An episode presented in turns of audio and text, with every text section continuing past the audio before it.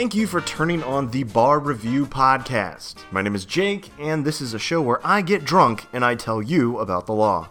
Today I am drinking some Kirkland brand vodka with a little bit of lime. And the topic for today is one of the most elusive and vexing topics in the first year of law school. Obviously, my young law scholars, we are delving into the core of contract law consideration! So crack open that second restatement of contracts, losers, because we're going to war. So, as we all know, every contract needs three things you need offer, you need acceptance, and you need consideration.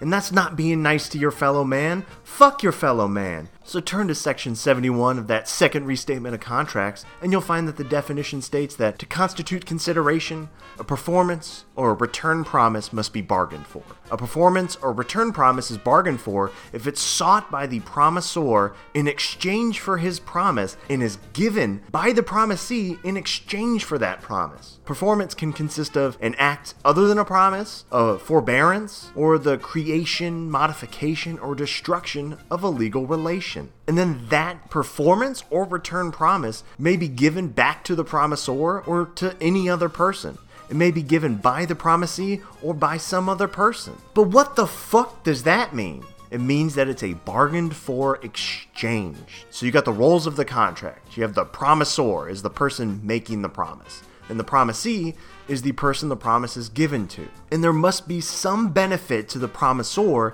and some detriment to the promisee. So basically, if A promises to pay B $500 for something, A is the promisor and the benefit he's getting is the labor or whatever from B, and B is the promisee and the detriment that he receives is that he is now legally obliged to do whatever A paid for. And remember that consideration is the detriment, be that the return promise or the act that induced the promisor to make the promise. And it's got to be bargained for. So there's things that just straight up aren't consideration. Past actions. Because you already did the work. You can't incur a detriment as something that's already fucking happened and then continuing to do work is also not consideration. This is called the pre existing duty rule. So if you already have an obligation to do it, it can't be your consideration because you already got to fucking do it. You got to modify your duties under the contract and then you can use that as new consideration. And also, just using the words in consideration isn't fucking consideration. Don't be fucking dumb. And so the exceptions, but not really portion of this episode goes into something called a peppercorn which is a sham transaction. So if you're giving someone a dollar for a car or something, that's not valid fucking consideration because it's a fucking sham and you all know it. And then you got illusory promises. So it's stuff that gives the illusion of a promise, but doesn't actually create an obligation. Think of it like when you make plans to hang out with your friends. It may look like a promise, but you're not really gonna go. You're gonna be on your couch watching fucking Stranger Things and eating Eggos with your dog. And that sounds like a good Friday night. And the last one is more of a policy matter. It's bargaining with illegal activities. So it, if it's inherently illegal, it's not gonna be consideration because you can't bargain to murder someone for something that's fucking dumb. Oh, and then the last one is a substitute for consideration. It's called promissory estoppel, and not every state does it. And this is where a promise was made with a reasonable expectation that it would be substantially relied upon, and that the promise was actually relied upon by a person, and enforcement of that promise is necessary to avoid some kind of injustice in the world. But remember, Google that shit in your jurisdiction. Don't go citing my podcast for nothing. I don't want to show up in some blue book citation. So let's get to the examples. You have Thanos. He goes to the edge of oblivion. He needs that last Infinity Stone to create the universe ending glove called the Infinity Gauntlet.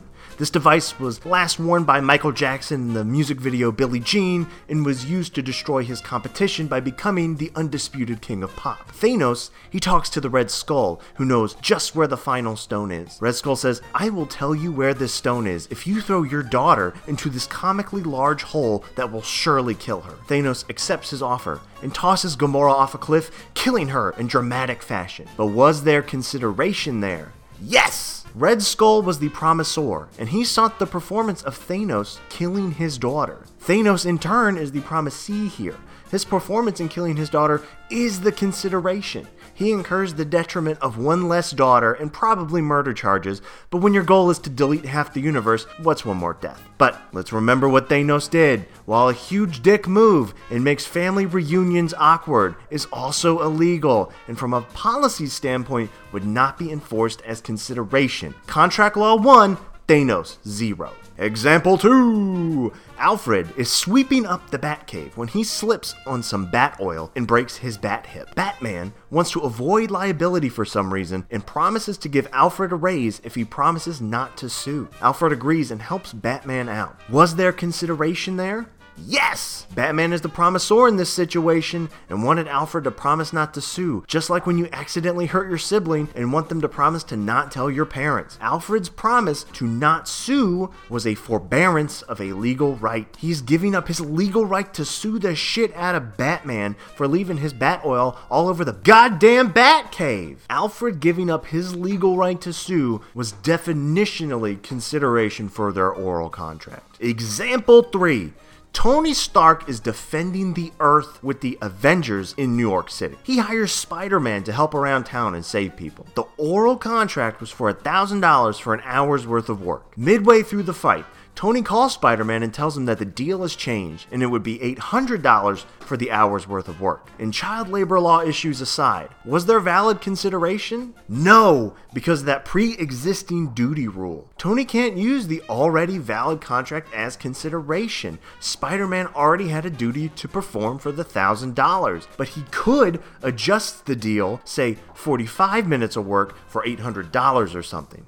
But Spider Man already had that valid obligation for the hour's worth of heroics for the thousand dollars, and you couldn't use that a pre existing duty as valid consideration. Also, Iron Man's kind of a dick. Now, the ways to study this just remember that consideration is the detriment induced by the promisor to make the promise. It can be in the form of a return promise or an act. But also keep in mind what we discussed in the second episode is that the statute of frauds applies in some situations and that you have to put that shit in writing. So thanks for joining me today on the Bar Review Podcast. I've been drinking some Costco brand vodka. My name is Jake, and that shit was the law.